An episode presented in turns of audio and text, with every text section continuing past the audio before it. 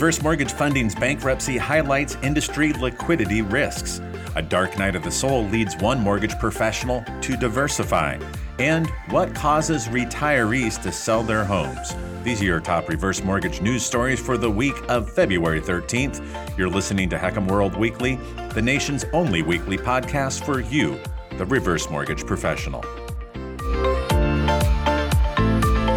Reverse mortgage professionals know that the home equity conversion mortgage can, in fact, be a godsend for tens of thousands of senior homeowners.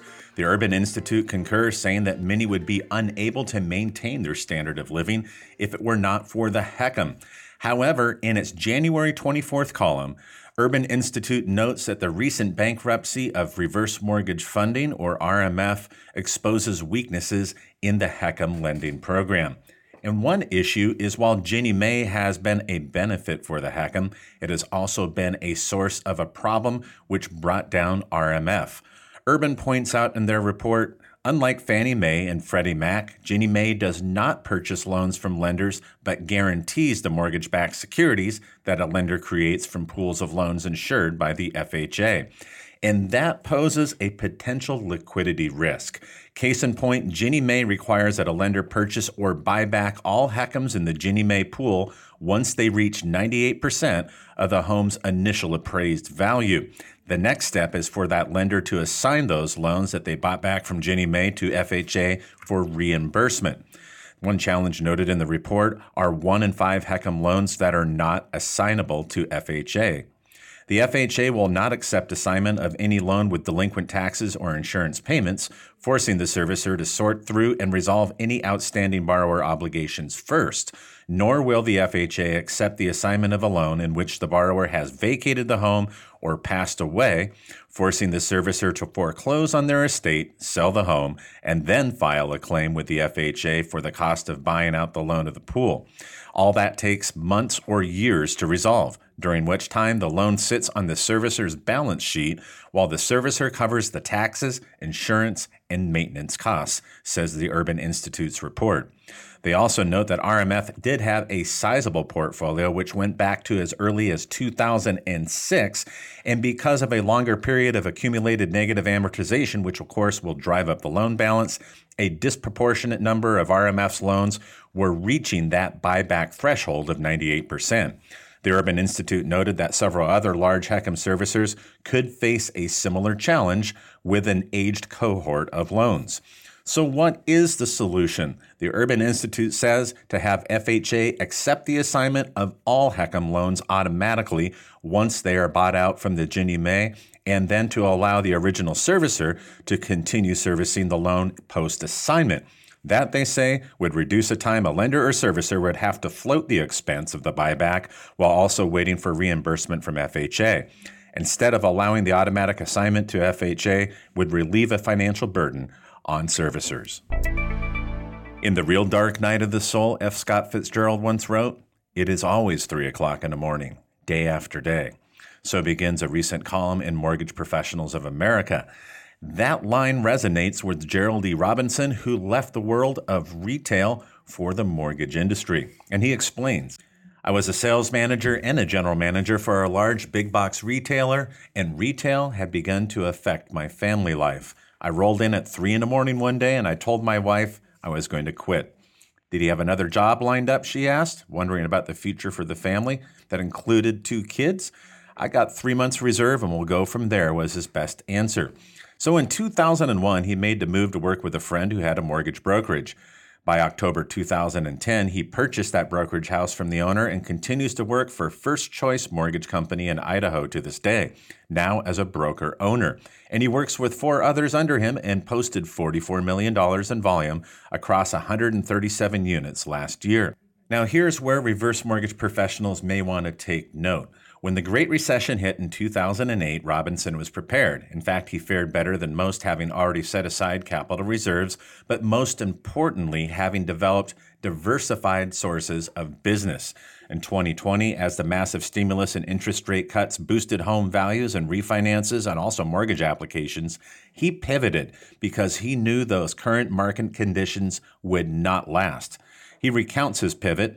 The way so many chased refis during the recently passed record breaking refi boom is a case in point of what not to do to the exclusion of other things, saying that wasn't the low hanging fruit, that was fruit on the ground, and all you had to do is walk by and pick it up. That's how easy refinances were.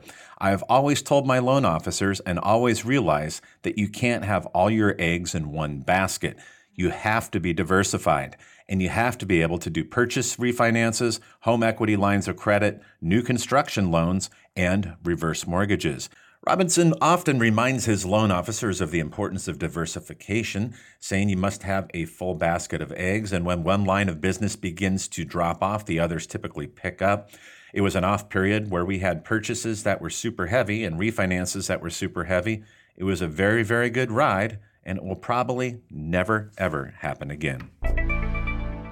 What causes retirees to sell their homes, and in which cities are they most likely to do so? That was a question addressed in a recent column in Yahoo Finance, saying retirees do have the most to lose in today's housing market because their homes are probably their biggest asset and also their greatest source of net worth because they usually live on a fixed income and cannot afford to play with risk. So, when they move in waves to sell their homes, it prompts the question what causes a retiree to sell their home? And usually the answer leads to personal territory. Sean Cochran, a broker and realtor of eXp Realty, shared with Go Banking Rates a few of the common reasons that retirees do sell their home. One is downsizing. Many opt for a smaller home that requires less upkeep. Next is finances. Some sell their home to access the equity built up over time and make their retirement income stretch further. Also, there are health issues, which may cause one to sell their home and move in with another family member or go to a facility where they can get care. And last is relocation. They may want to live closer to family or move into a market which has a lower cost of living. With that in mind, Yahoo Finance says here are just a few of the cities that are expected to be the biggest markets for retirees selling their homes in 2023, according to Enscope Predictive Analytics report.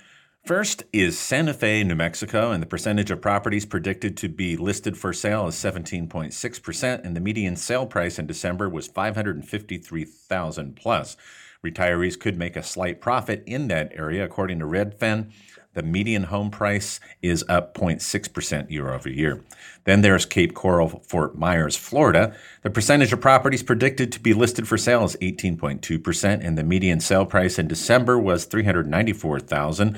Why would they be leaving Florida? Most people like to move there in their retirement. Well, maybe for the profits. Then there's Myrtle Beach, Conway, North Myrtle Beach, South Carolina, North Carolina.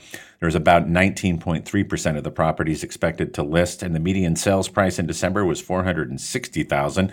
According to Redfin, the median home sales price is up 42.7% year over year. By the way, that market is highly inflated and is expected to crash. Then there's Prescott Valley, Prescott, Arizona. And there is the percentage of properties expected to list in 2023 for sale is 21.5%. And the median sale price in December was 440,000. So if you are in the HECM for purchase market, if that's an area that you specialize in and you work in these areas, perhaps there is an ideal condition for right sizing. Just a thought. A very interesting article which you can look up on Yahoo Finance. Thank you for joining us for another episode of HECM World Weekly, the nation's only weekly podcast for the reverse mortgage professional. Don't forget, Apple users, you can also listen and subscribe on iTunes. If you have not visited HECMWorld.com, be sure to go there. You can find our weekly video commentary and analysis, blog articles, and our monthly Top 100 Retail HECM Lenders Report. Until we meet again, thank you for joining us, and we'll see you next week for more reverse mortgage news on the go.